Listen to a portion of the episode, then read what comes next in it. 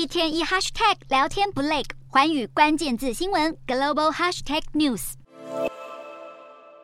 热情选民高举标语旗帜，包围着选举造势车。五月十四号，泰国就要举行国会大选。当地媒体分析，Z 世代青年对于政治有着浓厚兴趣，将对大选带来巨大影响。泰国公共电视援引民调，十八到二十六岁的泰国人大约有七百六十七万人，其中大约有百分之八十五的选民表示将参与投票。尽管年轻人并非泰国主要的选民群体，仍有可能会左右选举结果。目前，前进党总理候选人皮塔最受受到年轻选民的欢迎，获得了近三成的支持率。维泰党的候选人贝东塔是流亡前总理戴克辛的女儿，她也相当受到年轻选民的喜爱，获得百分之二十三的支持率，位居第二。至于现任泰国总理帕拉育，已经执政八年，目前在年轻族群选民间民调持续低迷。支持率只有百分之一点三。这一次泰国总理大选备受瞩目，因为在二零二零年泰国曾爆发大规模的反政府运动，而这一次年轻人正是社运的主要火力，因此这一次选举泰国 Z 世代的动作也引起各界关注。不过，政治观察家多半认为不会有一个党能单独拿下过半席次，